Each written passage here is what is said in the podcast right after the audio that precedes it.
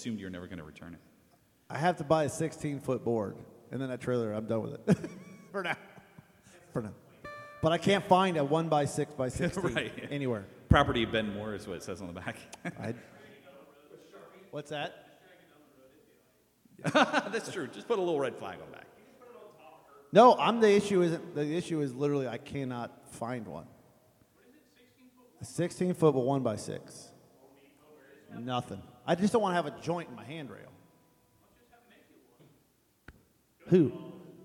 The Amish. They don't have them. But he wants a solid piece. He wants a solid shut up. piece. Oh, that's true. Yeah, get a two by and then just. Tr- oh, look, look. Yeah, he is right.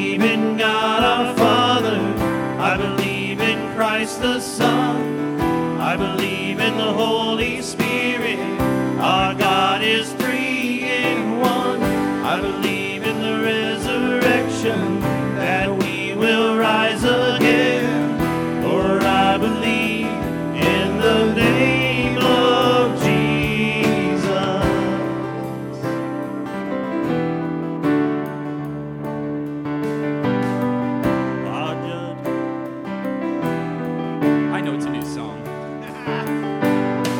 Our judge and our defender suffered and crucified. Forgiveness is in you. Descended into darkness, you rose in glorious light. Forever seated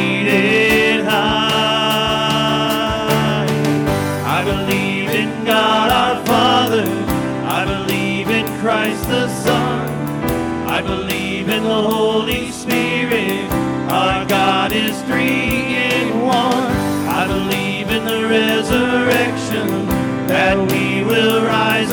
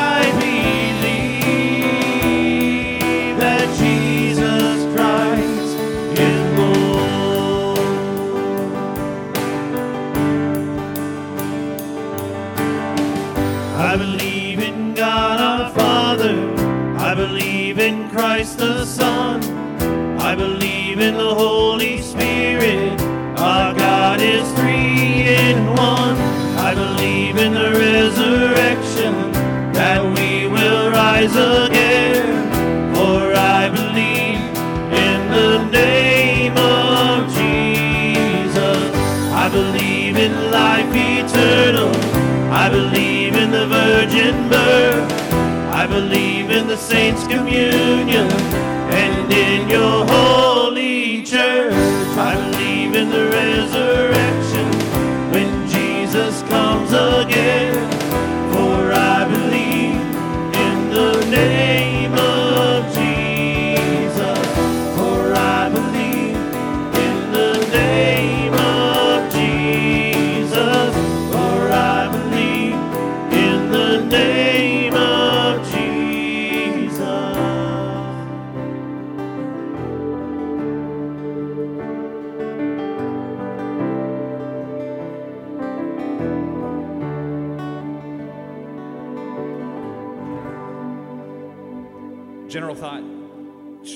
this after baptism?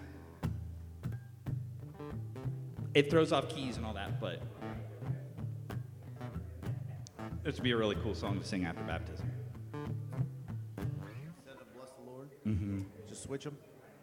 Put bless, yeah, put 10,000 reasons at the end. And I mean, it's not going to be the seamless transition of key to key, but I feel like that works really great after baptism. Yeah, yeah, yeah. So that way we're not messing with our. Ten, yeah, yeah. So we'll switch 10,000 reasons in this, I believe. So 10,000 reasons will be the? Yeah. How about? Yeah, but we're gonna. That was what I need you. Yeah. No, we're good. Uh, do the full. That's fine. House of the Lord, this I believe. Lord, I need you. 10,000 reasons. Yeah. I'm coming up there. Don't worry. Okay, I was gonna say because I feel like I, me- I messed something else up up there. We gotta get the stream live too. Yeah. Oh, yep. All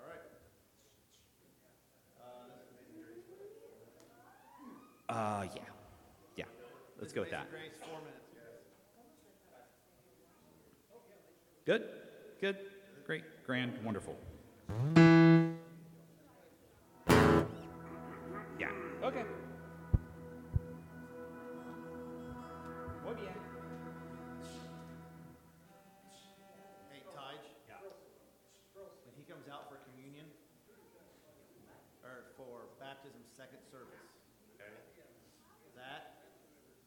Mic right here. Oh, that one needs to be over here in the corner, like all the way across, slide it across the step. from Psalm. I mean, one of those days. You want to preach, Jim? no, that's all right.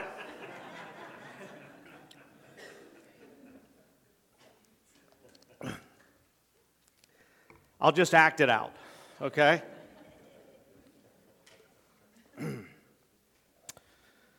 From Psalm, the 50th chapter. This won't be on your screen. I just want you to hear these words. I bring no charges against you concerning your sacrifices or concerning your burnt offerings, which are ever before me. I have no need of a bull from your stall or of goats from your pens. For every animal of the forest is mine, and the cattle on a thousand hills. I know every bird in the mountains, and the insects in the fields are mine. If I were hungry, I wouldn't even tell you, for the world is mine and all that's in it. Do I eat the flesh of bulls or drink the blood of, go- uh, the blood of goats? Sacrifice thank offerings to God. Fulfill your vows to the Most High and call on me in the day of trouble. I will deliver you and you will honor me.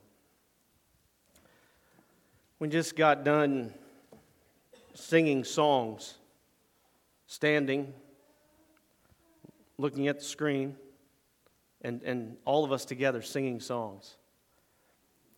On, the, on the surface of that, just kind of on the face of it, if you didn't know anything about uh, life, if you didn't know anything about history, if you didn't know anything about the church, if you didn't know about, if you just walked in here completely new, that's a little strange. It's a little strange. If you were an alien from another planet and you walked in, you saw that, you would wonder, what is going on here? Are, are, are, they, are, they, are they worshiping this screen? What's, what's going on here? Everybody's standing and singing together. there is a reason why that's done. There's a reason why you see that here, you see that in, in various church bodies around the world. And to a certain extent, there's even a reason why there's an order that many of these services do, uh, uh, an order that they have established. We'll understand that, I hope, as we go a little bit further. Let's pray. Father, we thank you. We thank you for who you are. We thank you for what you do. We thank you for what you are. You are God, you're our Father, you're our Creator, and you're our Savior. We thank you, Father, that we get the chance that you have given us, granted us, a chance to praise you and to worship you. We thank you, Father, for the strength and courage that comes along, the, the, the joy that comes along with worshiping you. We thank you, Father, that you desire these things and you desire them for the right reasons. I thank you, Father, in Jesus' name, amen. Turn with me, if you will, to Luke chapter 19. Luke chapter 19. We just read Psalm 50, or a portion of Psalm 50, and it's basically God saying, Look, I don't need anything. I don't need anything.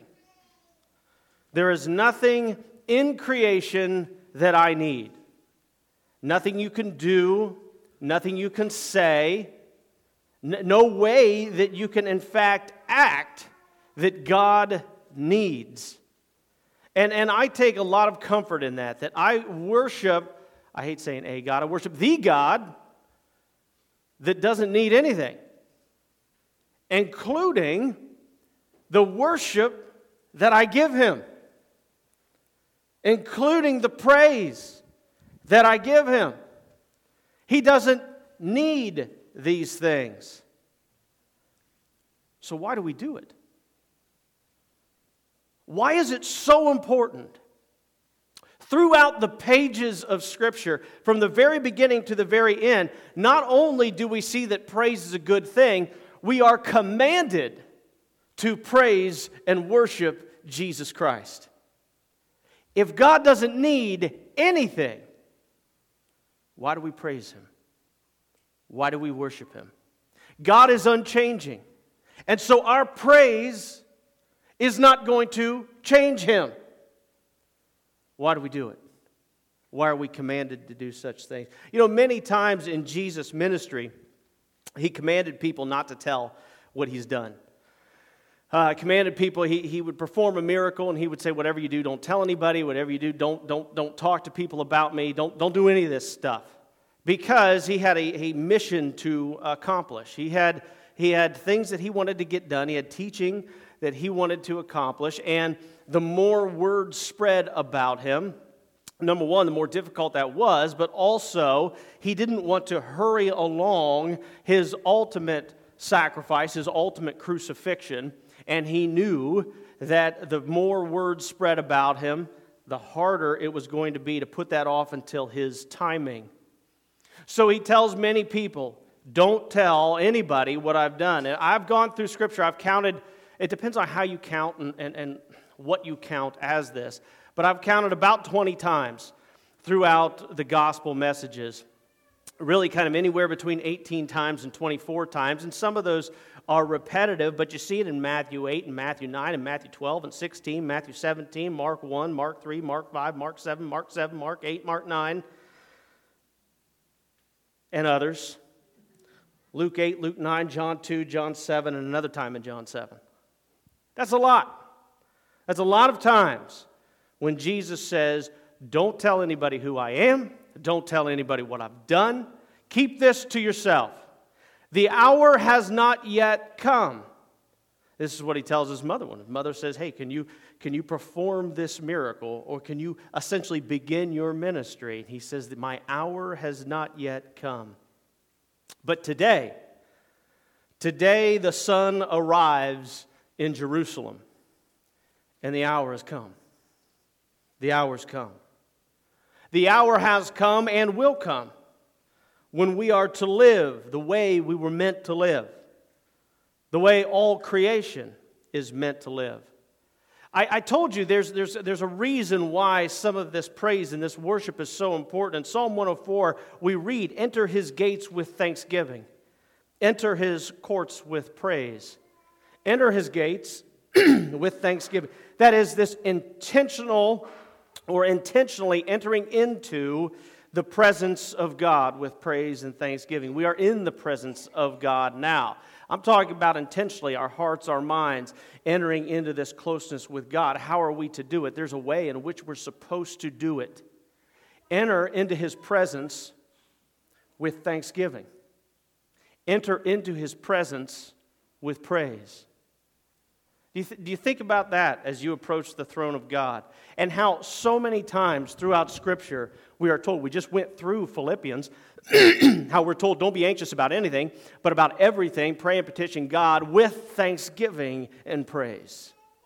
You enter into his presence with thanksgiving, enter into his courts with praise. You know, I was once told uh, by someone I, I, I care about, I, I love, and I have a tremendous amount of respect for him. Uh, years ago, I was told to be careful when I preach about praise and thanksgiving because you don't know where everyone's life is and what they're going through that particular day. And while I gained a lot of wisdom from him, on this point I disagreed. I said, I know two things. I know those who praise Jesus and those who need to be praising Jesus, regardless of the things happening in their life right now. Those who praise Jesus and those who need to praise Jesus. Sometimes there are difficult days and difficult times and seasons of life. but that doesn't mean that praise and worship of Christ is off the table. We need to be thanking, worshiping, expressing the significance and importance and wonderful things of God in our life, regardless of what has happened, what is happening, or what will happen. We need to praise Jesus. Many of you know the story that I talk about today. You've heard it before. Today we celebrate what, what we now call Palm Sunday, or in your translation, it may say the triumphal entry. This is the day that Jesus finally arrives in Jerusalem one week before his resurrection. He allows the world, in his timing, to praise who and what he is, and he wants everybody to know about it. Everybody to know about it. In Luke chapter 19, I might have verse 28 on that slide. I want to start verse 29. As he approached Bethphage in Bethany, now we know he was already in Bethany for a while when he raised Lazarus, when he was making this march to Jerusalem. But then he, he left that place for just a time, not to go back into Jerusalem. He's, it, wasn't, it wasn't time yet. But he left Bethany for a little while, and now he comes back to Bethany. Again, all of this is this march towards Jerusalem. So he approaches. As he approaches Bethphage and Bethany, two little towns, at the hill called the Mount of Olives, he sent two of his disciples ahead of him, saying, Go to the village ahead of you, and as you enter it, you'll find a colt tied there, which no one has ever ridden. Untie it and bring it here to me. If anyone asks you, why are you untying it? Say, the Lord needs it.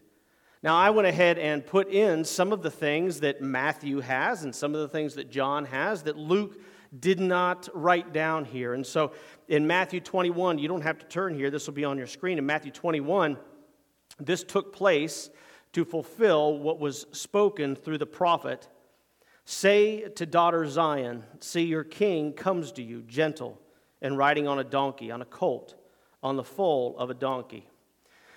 This is a prophecy. This is a messianic prophecy uh, spoken by Jeremiah, or spoken by Zechariah in chapter 9 of Zechariah. How many messianic prophecies are there in Scripture? We, we did a, a message on this years ago. Uh, it depends on who you ask, it depends on how you count. Uh, depends on what you consider to be a messianic prophecy. You know, Boaz is a picture of Christ, Esther is a picture of Christ. Are those messianic prophecies or are they not? There's a lot of stuff like that in Scripture. Uh, but on average, most of what you're going to find, you're going to find about 300. About 300 prophecies from the beginning of creation to the time of Christ talking about the coming Messiah. And in those prophecies, some very specific things that this Messiah is going to accomplish. Very difficult for someone to fulfill all of these prophecies in Scripture. Uh, they, they did a study one time. Um, what was the guy's name? Stoner, Dr. Stoner. He had a team of about 600 students, and they went through to find and study the probability of someone fulfilling some of these prophecies in Scripture.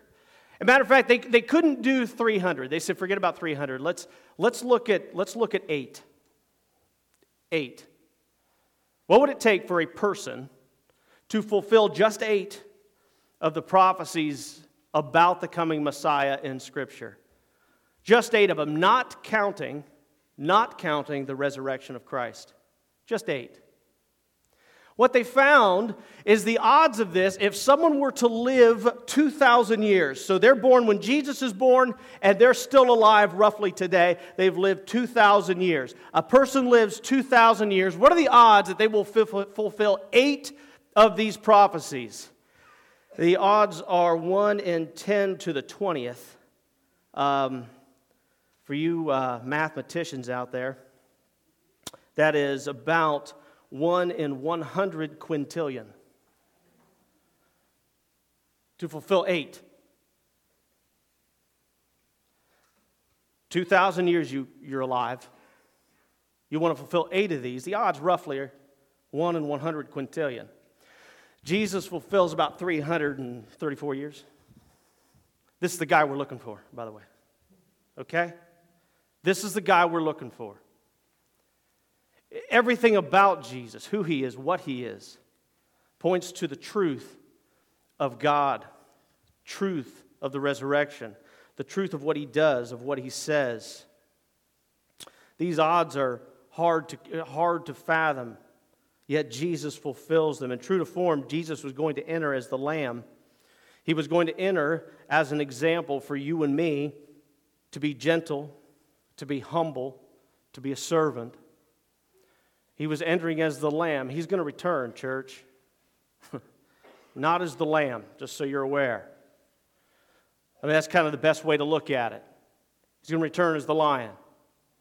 He is both the lamb and the lion. Continuing on in Luke 19, verse 32, those who were sent ahead went and found it just as he had told them. As they were untying the colt, the owners asked him, Why are you untying the colt? They replied in verse 34, The Lord needs it. They brought it to Jesus, threw their cloaks on the colt, and put Jesus on it. Now I'm going to interject John chapter 12. Now, the crowd that was with him when he called Lazarus from the tomb and raised him from the dead continued to spread the word about him. So there were crowds that were surrounding Jesus even now at this point, worshiping him, praising him because of the resurrection of Lazarus. Let's get back into Luke chapter 19. As he went along, the people, or these people, spread their cloaks on the ground. We get to Matthew. I'm going to go back to Matthew 21. A very large crowd spread their cloaks on the ground, while others cut branches from trees and spread them on the road. This is where we get Palm Sunday. You'll find that from Matthew, not necessarily from Luke. People cutting palm branches. This was, this was a sign, a signal of royalty as they were laying these things on the ground. Many people understood the significance of Jesus. A lot of times they did not understand the specifics of what he was ushering in, but they did understand that there was something unique and special about Jesus Christ. Chapter 19, verse 37, this is in Luke once again. When he came near the place where the road goes down the Mount of Olives, the whole crowd of disciples began to joyfully praise God in loud voices for all the miracles they'd seen. Blessed is the King who comes in the name of the Lord. Peace in heaven and glory in the highest. Mark chapter 11. Blessed is the coming kingdom of our father David. Hosanna in the highest heaven. Hosanna, this declaration of praise a declaration of worship. It's similar to hallelujah, but, but really, Hosanna simply means save us. Save us. We know that you are special. We know that you're unique. We've heard what you could do. We've seen what you can do. Save us. Save us. In John chapter 12, so the Pharisees said to one another, See, this is getting us nowhere. Look how the whole world has gone after him. The whole world, it seems, is worshiping Jesus. Back to Luke chapter 19, verse 39. Some of the Pharisees in the crowd said to Jesus, Teacher, rebuke your disciples. This is crazy. This is ridiculous. It's unseemly. Why are you doing this? And here, church, is the line I wish to focus on today. Verse 40, I tell you, he replied, If they keep quiet, even the stones will cry out. If the people don't praise me, creation itself is going to fill the void. Why? Because I will be praised. I will be worshiped. It is right for me to be praised. It is right for me to be worshiped. And if the people don't want to take that on themselves, if they don't want this incredible gift given to them, bestowed upon them, then even the inanimate objects, even the impossible, will become possible because I will be praised and I will be recognized as God. Church, praise, worship, thanksgiving. I'm going to put them all together, okay? All together. Praise is not an extra thing that you do. It is not an extra part of creation. It's not an extra part of your day. It's not an extra part of your church service, if you will. You know, I, I, buddy told me one time. He says he, he doesn't worship here. He says he says I got to be honest. He said uh, I, I, go to church a little bit later. I want to hear the message. I really just don't want to do all the singing. And I'll tell you, this is one of those things where I was like, man, sit down. We're gonna have a talk about the importance of praise and worship of who God is. These things are not meant to be done only when we feel like it. In fact, many times the praise and worship of who God is, what God is, what He has done for us in our lives, what He continues to do for us in our lives, needs to be done even on the worst days, even when we don't feel like praise and worship of God. Life's hard. Life's hard. Praise and worship is a fundamental part of creation. Life is hard. Look, if we wait to worship, praise, and thank Jesus until the time is right or until we feel happy enough, we are rarely ever going to do it. Consider Job, chapter 1. At this, Job got up. Everything was taken from Job. Everything, except his own life. Everything was taken from Job. At this, Job got up, tore his robe, shaved his head. Then he fell, fell to the ground in worship. Why was Job worshiping? Why was he praising God? He had to, because life was falling apart. He had to regain the proper perspective of who God is and who He is. He had to have His spirit, as it were, refilled, recharged, refocused. He fell to the ground of worship. He realized that God is God, He's not God. Job's not God. And God ought to be worshiped and he ought to be praised. Naked I came, verse 21, from my mother's womb, and naked I will depart. The Lord gave, and the Lord has taken away. May the name of the Lord be praised. Or consider 1 Thessalonians chapter 5 rejoice always, pray continually, give thanks in all circumstances. All circumstances. You feel like giving thanks today? I don't know what happened yesterday. I don't know what happened this morning. I don't know what happened last week, how the job is going, how the relationship is unfolding. I don't know those things. The question is do you still feel like giving thanks today? You may not want to. You may not feel like praising God today. But praise is a fundamental part of who you are. You cannot lay it down. It's a fundamental part of creation itself. Giving thanks in all circumstances. Why? For this is God's will for you in Christ Jesus. Do not quench the Spirit. That's why Job worshiped when everything bad happened to him. He could not, would not quench the Spirit. He would not snuff it out. So, why is this so important? it's always good. We get the main point with a couple minutes left. Why is this so important? That was a big setup, wasn't it? Again, do you think God needs your praise? I, I certainly hope God doesn't need my praise. I, I certainly hope his, his, his strength and his power and his sufficiency is not reliant upon my praise. Do, do you think when you praise God, you're doing him a favor? When you worship God, you think you're doing him a favor? Guys, that's, that's pagan mythology there. All right, the, the, the, Greek gods, right? The Greek gods existed and thrived off of the praise of man. And when man wouldn't praise them, they would cease to exist. That's what that mythology is. That's what all that nonsense is. God doesn't need your praise and He doesn't need your worship. He doesn't gain power from that. Even Jesus said his nourishment comes from the Father Himself. Before man, God exists in perfect unity, in communion with Himself before you were even created. God was perfectly happy. So, why do we hear things like Hebrews 13? Through Jesus, therefore, let us continually offer to God a sacrifice of praise, the fruit of lips that openly profess His name. It is right for us to look for and seek joy in the presence of God. It is right for us and good for us to find our fulfillment and ultimate peace in a unity with God. Why do we do it? Church, the same way God, the same reason God wants us to do everything else. For our good. For our good. Why does God want you to obey Him? Why does God want all of these people to worship Him as He's coming into Jerusalem on this Palm Sunday. Not because it's good for him, because it's good for us. It changes the way you see life and creation, it changes the way you see your own life.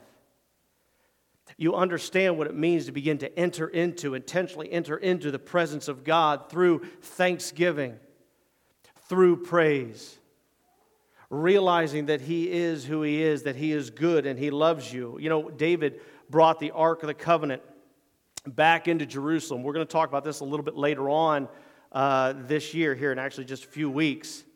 He appointed people in that town, he appointed people in the temple simply to be instruments of praise to give praise to the Lord, to proclaim his name, make known among the nations what he has done, sing to him, praise to him, tell of his wonderful acts, remember the wonders he has done, his miracles, the judgments he has pronounced. This is one of the first things that we talk about during hard times, difficult times, difficult conversations. Yesterday fell apart. How's your prayer life? How's your study life? Are you thanking? Are you praising? If we see these things in the life of David, we can notice some very important things about praise in our own life. Our praise of God helps him to be known among the nations. How many times have we talked about this when it comes to bearing light? I praise, I worship God. He is known then among others, and they say, I want what you've got. Or we don't praise, we don't worship,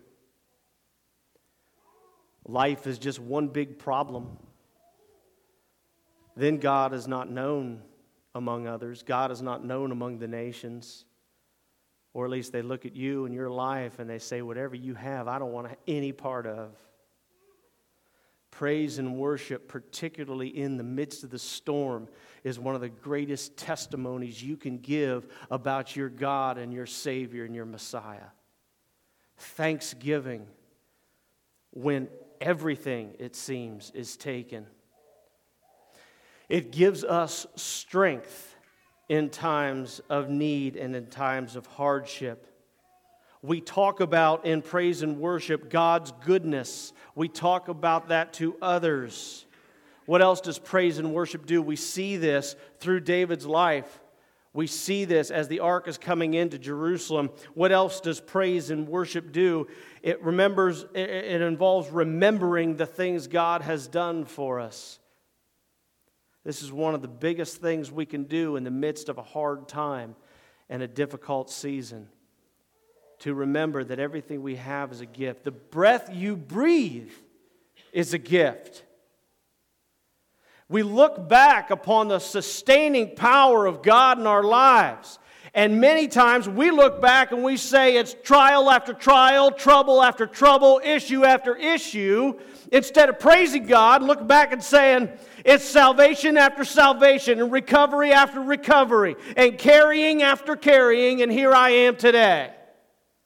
This is what praise and worship of God does. He sees me through that issue and that problem and this, this dispute. Here we go. Instead of saying, God doesn't love me or God doesn't care, it helps us remember the things He has done. We praise God for His miracles, which are wonderful and beautiful things. We praise God for His judgment because His judgment is right and it's righteous. That's what we're going through, I believe. I strongly believe that actually right now. From Romans chapter 1, a time of judgment in this particular culture and cultures around the world.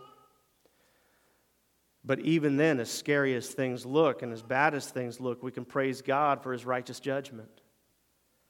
We can praise God for his mercy in our own lives. We can worship him. All of these things so far, church, have been for our good, not God's. We think about his grace. We think about the deserving work of God to receive our praise. What else does it do? It helps us to remember His faithfulness and His promises. We praise Him. We worship Him because He will keep His promises and does keep His promises. We worship God to remind ourselves that His love is everlasting. You see, one of the reasons we only look at the pit is because we don't praise, we don't worship. We don't thank God on a regular basis, yes, in the midst of the hurricane. To sing out praises to Jesus Christ as he rides into our lives, humble. All people should see God as worthy to be praised based simply on who he is. Even nature is called to praise God and proclaim his glory all the trees of the fields will clap their hands. Everything worships and praises God in creation. Everything that is, except people. Except people. People have a hard time understanding and, and relaying it over and over in their mind the significance of worship we have got to realize that it is a fundamental part of being alive. He is praised because he is everlasting to everlasting. But all of these things are important, and all of these things are practical. They are things that change our minds. There's things that change our hearts. They're things that, yes, give us excitement, but more than that, give us peace when we have wonderful days, when we have difficult days, how does it interact? How does it relate between us? James 3 basically warns us that we cannot both praise God and curse others, or reminds us that we can't praise God and curse others.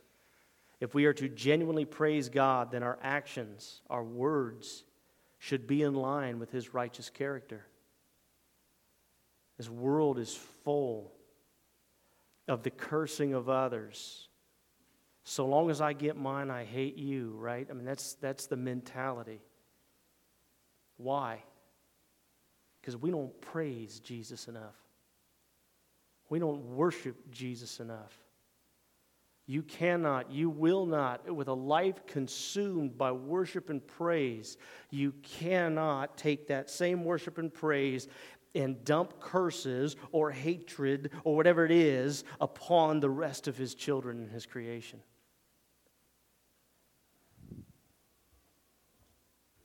Relationships. Brothers, sisters, friends, husbands, wives. Do you praise Jesus? Is that a part of your life? Worship Him every day. to go before Him, to enter into His courts with thanksgiving and praise. And I got to tell you, there's sometimes I got to hunt for it. You ever do that? This is a bad day. I, I want to enter into his courts with thanksgiving and praise. I stand on the edge of his courts going, Father, give me a minute. I, I, got, a, I got a list here. And a lot of these things are crossed off today. Enter his courts with thanksgiving, enter his gates with praise, or flip flop that, however that's written in Scripture. It rejuvenates, revives the relationships between us. This is a day of celebration. And the interesting thing is that we know it's going to lead up to death, it's going to lead up to torture. It's going to lead to embarrassment. This is the, that was the purpose, one of the purposes of crucifixion. All of these things that Jesus is going to go through.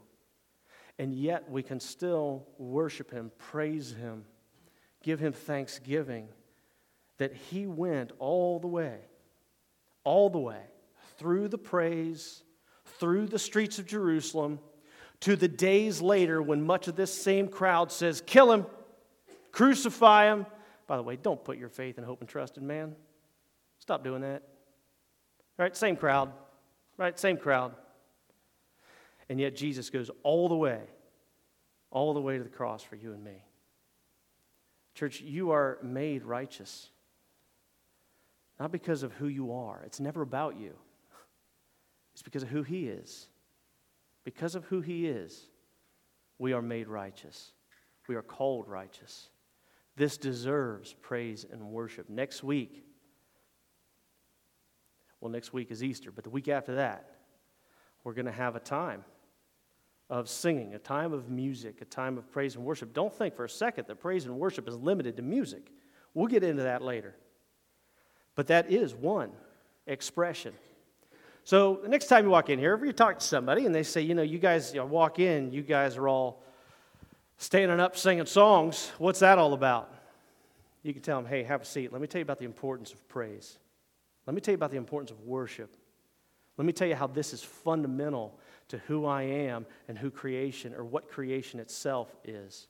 Because everything, everything done correctly will praise and worship Jesus Christ. Let's pray. Father, we thank you. We do love you. We, we try. Father, we, tr- we try to understand that. We try to understand what that means to love you. We thank you. We thank you for who you are. We thank you for what you have done. We thank you that Jesus died on the cross, that, that, that that, that man's empty praise on, on, on this day was not his goal. That his goal was our salvation, and, and he went all the way to the cross. We thank you for that. Father, tomorrow some of us are going to face a bad moment. We're going to face a bad conversation. We may be plagued by a bad memory. That's going to happen tomorrow. That's going to happen this week. Father, I, I, I ask that you will help recall to memory that the importance of praise and worship and thanksgiving to give us the type of strength and perspective we need in the face of storms like that. I thank you, Father, that we get to, we get to participate in praise and worship. In Jesus' name, amen. Please stand and sing.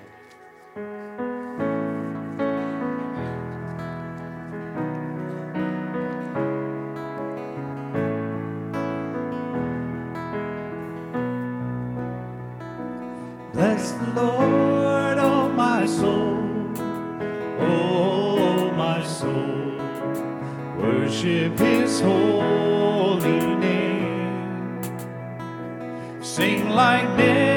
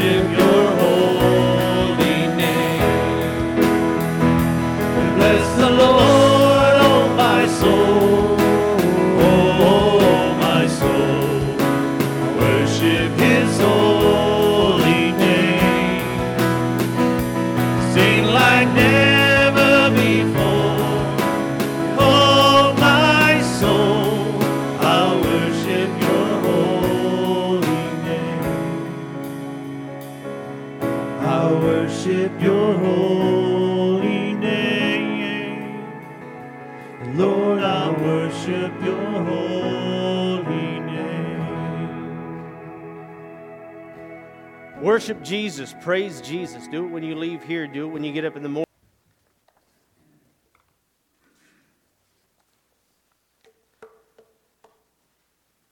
Lori, congratulations. Welcome to the eternal family, right? That's the way it goes. First day of forever. That's today. It's a wonderful moment, wonderful moment. I, uh, I always get excited about things like that and and and and also a little nervous. You know i told lori i said don't be nervous. You don't get nervous till i get nervous. What i didn't tell her was i'm always a little nervous you know when those things when we do that stuff because it's it's a big moment. I, I get i get nervous preaching you know still just a little bit right? I, it's it's it makes it fun and it makes it, it special and i like things like that. Um, but um, it's a good day. It's a good day for everybody. It's a good day for everybody who loves Lori and gets to know Lori and so forth. Um, I want to read Psalm 50. This won't be on your screen. I just want to read a section of it. Psalm 50 says this, and starting in verse 8 I bring no charges against you concerning your sacrifices or concerning your burnt offerings which are ever before me. I have no need of a bull from your stall, or of goats from your pens. For every animal of the forest is mine, and the cattle on a thousand hills. I know every bird in the mountains, and the insects in their fields are mine. If I were hungry, I wouldn't even tell you, for the world's mine, and all that is in it. Do I eat the flesh of bulls or drink the blood of goats? Sacrifice thank offerings to God. Fulfill your vows to the Most High, and call on me in the days of trouble. I will deliver you, and you will honor me. Let's pray. Father, we thank you again. Thank you so much this morning for just, just various things. And, and I thank you again for here, for now, for this moment, to hear from your word, to be reminded of important things in our life and important things of your character.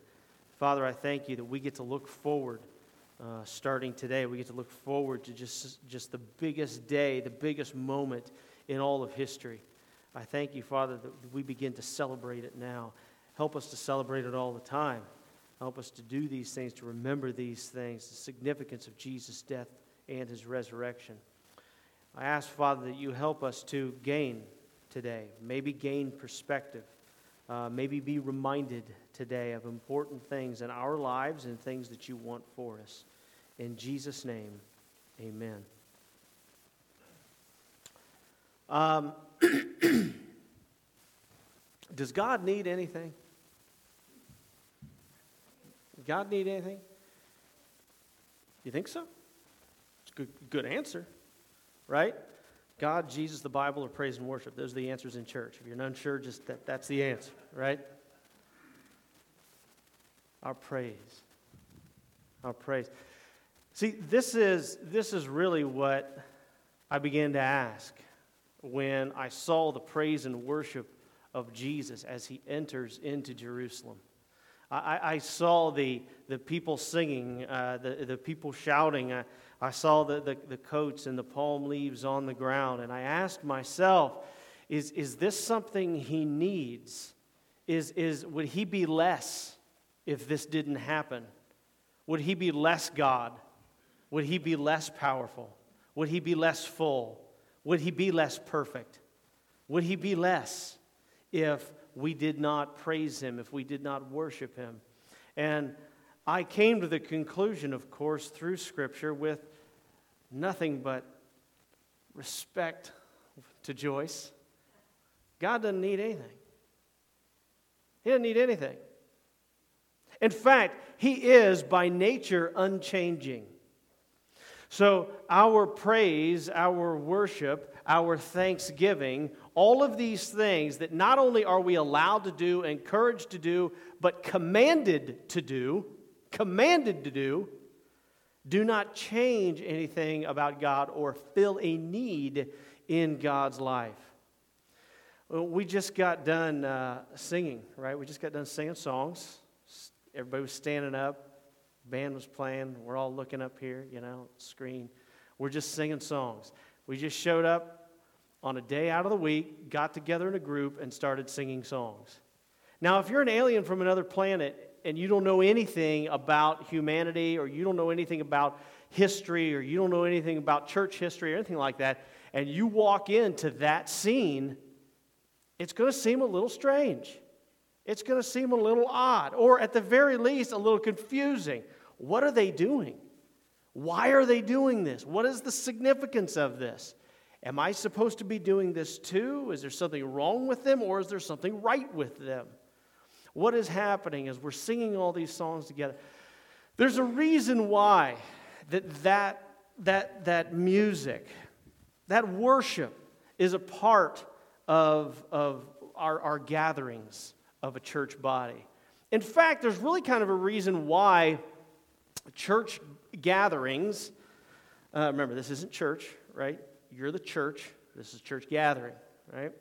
But there's a reason why church gatherings have kind of developed, really, for the most part, into that form.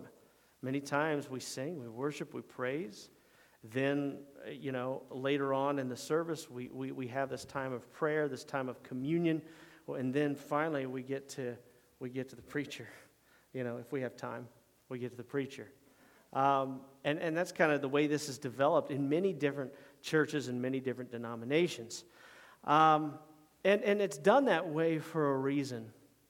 You know, today is uh, leading up to the, the resurrection, today is Palm Sunday. Today is your, what your Bible might call the triumphal entry, depending on what translation you have. And this is recorded in all four gospel accounts. Not everything is recorded in all four gospel accounts, but this significant moment is. There are many times in Jesus' ministry that he commanded people not to tell what he has done. You know, he would, he would perform a miracle, he would teach a lesson, he would heal somebody, and he would tell the person, whatever you do, keep this between us. Don't go telling anybody. Don't go, you know, writing this down. Don't go, uh, you know, sharing it with your friends. I, I, I, honestly, I have no doubt that that's what he told Lazarus. Lazarus been dead four days, knows all kinds of wonderful things uh, revealed to him, and yet never once do we see Lazarus talk about his experience. That's because Jesus, I again, I have no doubt, just said, "Hey, look, it's between you and me. Nobody else. All right? I don't want to rob people of faith. So uh, there's many times that, that Jesus does this. In fact, as I go through Scripture, if I go through the gospel account, I count about 20, depending on how you count or what you consider these things. I, I, I counted about anywhere between 18 and, and 23 times that Jesus said, now some of these are repeated. Uh, Jesus said, hey, look, don't tell anybody about this. This is, this, is, this is our little secret for right now. Okay, don't tell anybody about this. You find this in Matthew 8, Matthew 9, Matthew 12, Matthew 16, 17, Mark 1, 3, 5, Mark 7, again in Mark 7, twice in Mark 7, Mark 8, Mark 9, Luke 8, Luke 9, John 2, John 7, and John, again, another time in John 7. That's a lot of times throughout the gospel, and those are all different. Some of those then are repeated. So that's a lot of times. Jesus has said, Don't tell anybody. My hour's not come. The time has not come yet. I'm working on a schedule here, and this is going to play out the way I determine it will play out. And so I don't want you to tell everybody because that makes this a little bit more difficult. I also don't want to hurry along my crucifixion because that's going to happen at a specific day and specific time. That's going to happen at Passover when I'm arrested. So all of this stuff is going to work out exactly the way it's supposed to. So for right now, I want you to stay quiet. My hour has not come. But today, the Son arrives in Jerusalem, and the hour has come. The hour has come and will come when we are to live the way we were meant to live, the way all creation was meant to live. Jesus wants people to praise and worship who he is and what he is. Psalm 104 says this Enter his gates with thanksgiving and his courts with praise.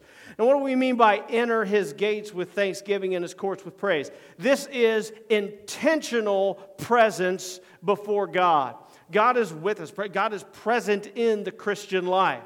And uh, we've said it before. I've probably said it before, but I, I don't like saying it. I, I, probably ought to stop saying it. Father, I invite you, or Spirit, I invite you into this place, or in this life, or in this time.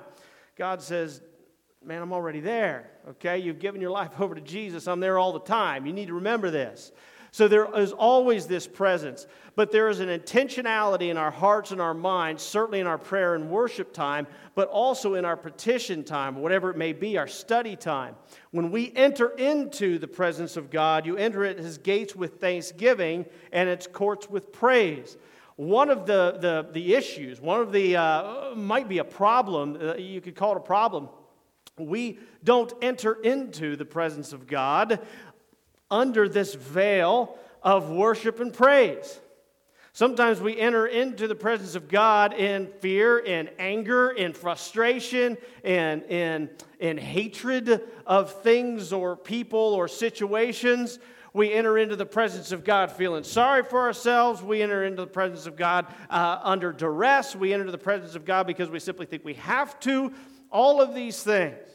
And God says repeatedly, Look, we're going to get to all of these issues in life, but I want you to enter into my presence with thanksgiving. I want you to enter into my presence, into my courts with praise. We just got done reading through, we're talking about Philippians, where Paul says the very same thing. He says, Pray with all kinds of prayers in all occasions with praise and thanksgiving.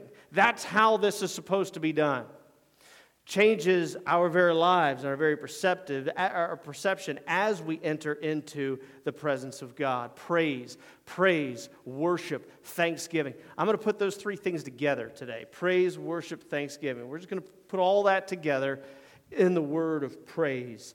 You know, I was once told by someone I I I, I respect. I, I've learned a lot from him over the years. But I was told to be careful when I preach about praise and thanksgiving because you don't know everybody's life. You don't know where they are. You don't know what's happening in their lives. And I, while I have learned a lot uh, from him over the years, on this point, I disagree. I disagree completely, and I expressed that. I said, Look, I said, I don't know what's happening in everybody's life, but I do know there's two types of people those who are praising Jesus and those who need to praise Jesus, regardless of what's happening around us regardless of what we're walking through, regardless of how dark the storm seems, how black the storm seems in the moment. There are those who praise and worship and honor the name of Jesus Christ, and those who need to do this because of the strength and courage and change of the life that it gives them in our praise. Regardless of what has happened, regardless of what is happening or will happen, we need to praise and worship the name of Jesus Christ. So many of you know the story, you've heard it. Today, the celebration of Palm Sunday. Again, Jesus arrives in Jerusalem one week before the resurrection. He allows the world in his timing to praise who and what he is, and he wants everyone to know it. This comes from a number of places, obviously, all three gospel accounts, but I'm going to look primarily in Luke, Luke chapter 19. Luke chapter 19. Uh, I'm going to start with verse 29. Start with verse 29. As he approached Bethphage and Bethany at the hill called Mount of Olives, he sent two of his disciples ahead of him. So he raised Lazarus very close to this point in his march to Jerusalem. Uh, but after he raised Lazarus in Bethany, he left town for just a little bit. Okay, he didn't go into Jerusalem and he was not in Bethany. He left Bethany for just a little while. All of this was part of the journey. And now he's back at Bethany. Bethany is very close to Jerusalem. So he, he, uh, he arrives at Bethany. He says to his disciples in verse 30 Go to the village ahead of you, and as you enter it, you're going to find a colt tied there, which no one has ever ridden. Untie it and bring it here. If anyone asks you, Why are you untying the colt? just tell them the Lord needs it. Now, this is where I'm going to interject Matthew 21, just so we see the whole story and we read the whole story. Matthew 21, this took place to fulfill what was spoken through the prophet. This should be on your screen. Yep. Say to daughter Zion, See, your king comes to you gentle, riding on a donkey, on a colt, on the foal of a donkey. This is a messianic prophecy found in Zechariah chapter 9. Jesus fulfills these Old Testament prophecies in his life. Just his very existence is fulfilling many of these prophecies. Uh, people have wondered, and we did a we did a, a message on this a couple of years ago. How many prophecies Jesus fulfilled? Well, again, it depends on who you ask and how you count. Um, you get anywhere between 200 and 400. Uh, but what is a messianic prophecy? You know, Boaz is a picture of Christ. Esther is a picture of Christ. Are those, are those prophecies or are they not? And so if you fall roughly in the middle, you're going to fall at about 300. 300 prophecies in the Old Testament talking about the coming Messiah, talking about Jesus who's going to show up on Palm Sunday, who's going to go through the crucifixion and the resurrection. 300 prophecies that Jesus fulfills in his life. I don't know exactly, or I didn't know, what the odds of something like that happening, but someone did. In fact, Dr. Stoner put together a group of 600 students to figure out the probability of one person fulfilling these prophecies. One person fulfilling these prophecies. In fact, 300 was too many. He said, We're going to narrow our field to eight. Eight. Eight prophecies, not counting the resurrection. Not counting the resurrection. We're going to limit our scope of this study to eight prophecies. The other thing we're going to do is we're going to allow this person to live 2,000 years. So they're going to be born at the same time as Jesus. And today, they're going to be, you know, still living. I mean, 2,000 years later, here we are. They're going to exist. They're going to live just like you and me for 2,000 years. So, for 2,000 years, this person's going to have a chance to fulfill just eight of these prophecies. They put together the numbers. The result was 1 in 10 to the 20th power. Uh, for those of you keeping score, that's 1 in 100 quintillion just to achieve eight of the 300 prophecies that Jesus fulfilled in his life in 34 years. 34 years. This is the guy we're looking for, okay? This is the guy we're waiting on. This is the one who is going to save mankind. The odds are hard to fathom but true to form, Jesus enters as the Lamb. He enters humbly, he enters gently. He does this as an example for you and me that you and I have the opportunity to live a gentle life, a humble life, to live the life of a servant. That's The servant, we've said this before, that's the highest honor, that's the highest praise that God gives a person. The highest title that God gives a person is one of servant. One of servant. Verse 32 in chapter, uh, Luke chapter 19 those who were sent ahead found, as he, found it just as he had told them.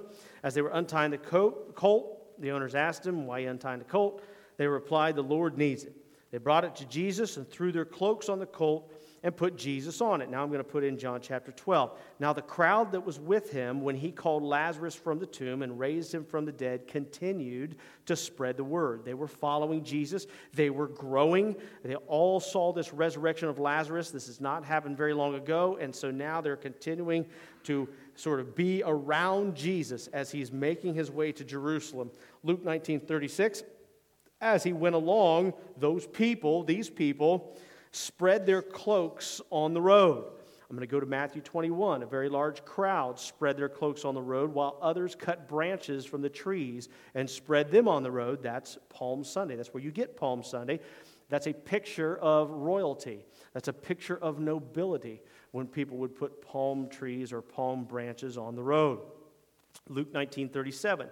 When he came near the place where the road goes down to the Mount of Olives, the whole crowd of disciples began joyfully to praise God in loud voices for all the miracles they'd seen. Verse 38 Blessed is the King who comes in the name of the Lord. Peace in heaven and glory in the highest. Mark 11, verse 10. Blessed is the coming kingdom of our father David. Hosanna in the highest heaven. Now, Hosanna. Hosanna is very much related to uh, hallelujah that we would say, but, but it's a little bit different. It's not just a shout of praise, it's a shout of beseeching Jesus, save us, rescue us, change our lives. Hosanna, save us, we pray. That's what it means to say Hosanna. John 12, 19. So the Pharisees are watching all of this, and they said to one another as he's entering the gates with all of this shouting, See, this is getting us nowhere. Look at how the whole world, it's one crowd, but this is how we do things, right? The Pharisees, look at this big guy, look how the whole world has gone after him. Luke 19, 39. Some of the Pharisees in the crowd said to Jesus, Teacher, rebuke your disciples and keep them from praise. Keep them from worship.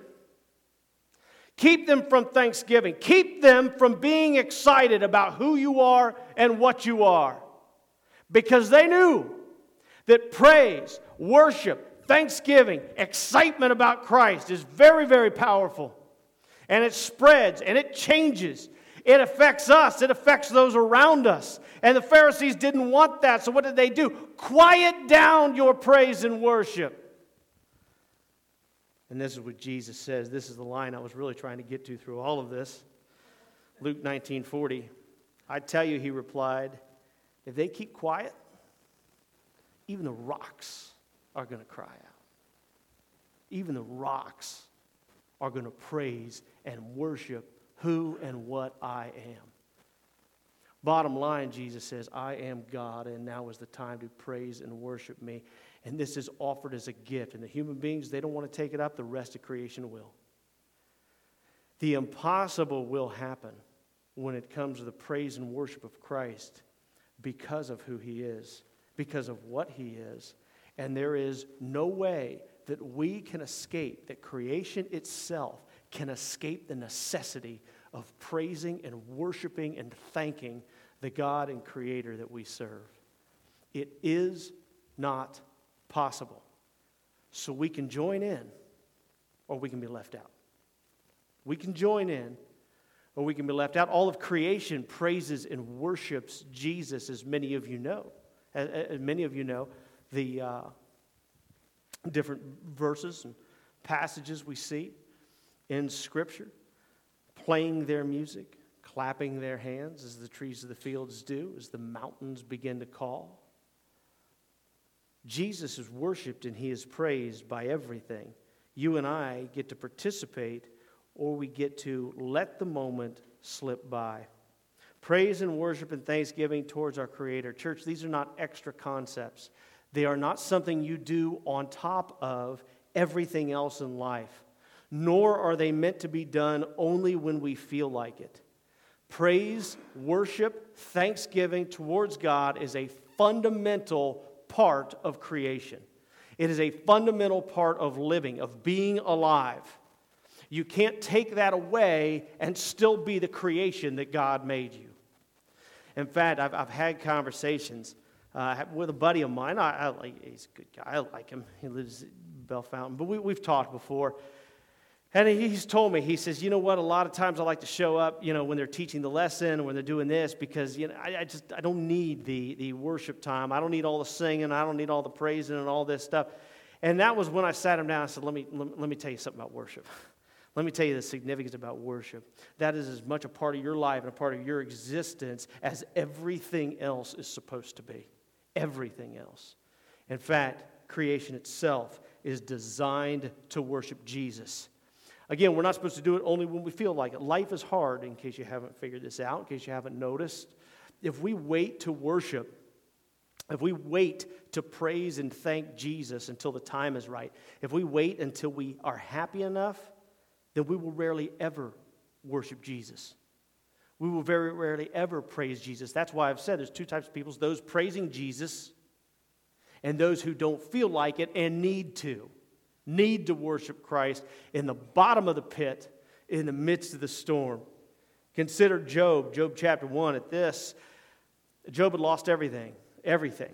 I mean, you name it, he lost it. Everything that was dear to him, Job lost. At this, Job got up he tore his robe, shaved his head. He was grieving, right? We know that that's perfectly fine. Then he fell to the ground in worship. And he worshiped God. And he praised God for who God is, for what God is. He praised God because he is God and Job's not God. Naked I came from my mother's womb, naked I will depart. The Lord gave, and the Lord has taken away. May the name of the Lord forever be praised. And the narrator then says, And Job did not sin in this. Or consider the words of 1 Thessalonians. This is Paul in chapter 5 Rejoice always, pray continually, give thanks in all circumstances. Did you feel like giving thanks today? We sang songs. We have the chance when we wake up, we have the chance as we see the sun rise to thank God for who He is, what He is. We get the chance to thank God for who we are we are told the Holy Spirit renews us day by day. Every moment you open your eyes, every time you wake up, every time you are changed and refreshed, you wake up a new person. You wake up perfect. That's what it is. That's literally what that means in Scripture. That you get to wake up morally, emotionally, this standard before God, this righteousness before God, absolutely perfect because you're renewed day by day. You got to deal with the consequences of yesterday. Yeah, you still got to slog through that. I get it. But you get to wake up every day praising, worshiping Jesus. You get to wake up every day thanking Him for who He is, what He does, that He went to the cross for every person in this room. Did you feel like giving thanks today? Because Paul didn't tell us to give thanks in certain circumstances. He tells us to give thanks in all circumstances, for this is God's will for you in Christ Jesus. Do not quench the Spirit. Do not quench the Spirit. See, this is the issue, isn't it? Whether it comes to our lives, sometimes our emotion, sometimes relationships, sometimes the desire to know God, to be a part of God, to, to talk to Him. Sometimes when it comes to showing love to others, Sometimes when it comes to feeling sorry for ourselves, we've quenched the spirit because we don't praise. We don't worship. All hope seems lost. And what we ought to do is raise our hands and praise the name of Jesus Christ. Because you're not lost. Not if you've given your life over to Him to save it, protect it, hold on to it. You see, this, is, this, this lack of praise is at the root of so much of the, the issues and problems that we face between people. They've forgotten. They've forgotten who they are. They've forgotten what Christ is, who Christ is, and what He's done for you and the person next to you. All on the same cross. I thank you, Jesus. I praise you. I worship you for the death you died for me and this person I'm currently yelling at. All of a sudden, it begins to change that relationship a little bit. Praise, worship, dancing. We're going to talk about this a little bit later on, guys. You want to dance, dance. You know, everybody tried to take away David's praise, take away his worship. That's what his wife did. Right? We talked about this a couple weeks ago. He says, Woman, you haven't seen anything yet. You haven't seen anything yet. Don't let them take away your praise. Don't let them take away your worship. Don't let it take away your gratitude, expressing who and what God is and your own life, your own body, your own mind, your own heart. So, why is this so important? We know that God doesn't need it. He doesn't need our praise and worship. When you're praising and worshiping God, you're not doing Him a favor. You understand that? You're not doing Him a favor when you worship Him. It's not as though He was waiting there, sitting on the edge of the seat, pining because He's really feeling bad about Himself until you praise Him. No, you're not building His strength. That's pagan mythology there, that God's gained their power from the praise of man. If man stopped praising, then the gods would cease to exist. Now, even Jesus said his nourishment comes from the Father himself, not from man's empty praise. Before man, God existed in perfect unity and communion with himself before you and I and the rest of creation was even around. So, why do we hear things like through, through Jesus? This is Hebrews 13. Through Jesus, therefore, let us continually offer to God a sacrifice of praise, the fruit of lips that openly profess his name. He wants us to praise him, worship him, thank him for the same reason he wants us to do everything else he wants us to do for our good. For our good. Again, you're not giving him some sort of favor when you praise. He is allowing you to participate in an act and action that strengthens and builds who and what you are. That's what praise and worship does. We are commanded to do it because it's right and it's good and it's healthy for us. We're commanded to do it with the proper perspective. He's God, you're not God. He's right, we're not, well, we're not right unless we do what He says, right? He's the one that writes out life and history. He's the one that holds tomorrow, not you and me. He defines our life. He's the one that gave us the very breath that we breathe. That's God, that's not us or anyone or anything else. When we recognize that, we recognize proper praise, proper worship. It makes us humble before who and what God is. I love, we're going to look at David later on. Don't worry about that. But there's a great part in, in, in David's life in First Chronicles as he's bringing the ark into the covenant. He sets up the Levites to specifically be praisers. That's it, that was their job. Praise, worship, because it was so vital and so important, because it gives us life. Our praise for God helps him be made known among the nations. In praising God, we talk about His goodness to others. Praising God rem- involves remembering the things that God has done for us. We praise God for His miracles, we praise God for His judgments. We think about His mercy and His justice that both deserve praise and worship. Praising God helps us to remember His faithfulness and His promises. We, we, we almost take for granted that God's promises are always going to be seen through. When we praise and worship God, we're reminded that His love is everlasting. Everybody everywhere should see that God is worthy of praise and worship based upon who He is. And again, even nature itself is called by God to worship and praise Him. And I think sometimes we recognize it, sometimes we don't, but it's there. It's there. You can't escape it. It's a part of creation, it's fundamentally built into you. Everything in creation praises Jesus except humans. It's the only part of creation that chooses not to. It's ridiculous. It's nonsense.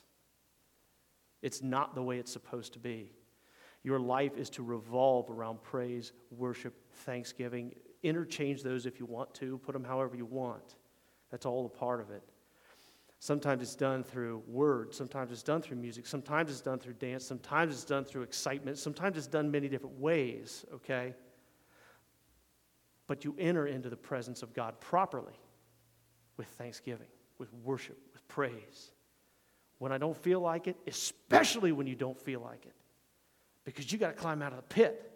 And that praise and that worship brings you out of the pit. Guys, I've done it. I've done it. I've had the days when I've said, you know what? I don't want to do it anymore. I'm just tired. God says, don't make that, up that decision until you praise and worship me a little bit. And we go into praise, we go into worship, and I start seeing all the wonderful and beautiful things of people and Him and what He's done and all the ways in which He's blessed me in life. And I look at my own self, I said, What's the matter with you? Look at all this wonderful life that God's given you. It pulls you out of the pit. Praise, worship, thanksgiving. Do it more. Do it often. Because if you don't, He's still going to be praised. Just not by you. Just not by you. Some inanimate object's going to take your place. Right? Even the rocks are going to cry out. I got a little upset. Let's pray. Father, we do thank you. We, we thank you that you love us. We thank you that you are so patient with us. You're so, you give us chance after chance after chance. You give us understanding. You give us, you give us the, the, the opportunity to ask and to, and to practice and to, and to see. Father, I don't know where everybody is. You know where everybody is. You know what their emotions are like. You know what their lives are like. You know what that, that difficult moment is that they've got to face, that they've got to understand. Father, help us. Help us. Recall to mind Father, use your spirit to recall to our mind the importance of praise and worship and thanksgiving as we enter into your presence. I thank you for the people in this room. I thank you, Father, that sometimes, some days, their eyes are completely open to this same type of thanksgiving. But when they're not, when they're not, please be patient. One more time, be patient with us. Lead us through that storm, lead us through that valley so that we can have that proper perspective. We thank you, Father. We thank you that, that we, are, we are looking, we, we are seven days away from the greatest moment in all of history. We get to celebrate that all week long, Father. Help us to remember that. This, th- make this a week of celebration, no matter what happens. A week of celebration in our lives, our homes, our families, our thoughts. Make it a week of celebration. In Jesus' name. Amen. Please stand and sing.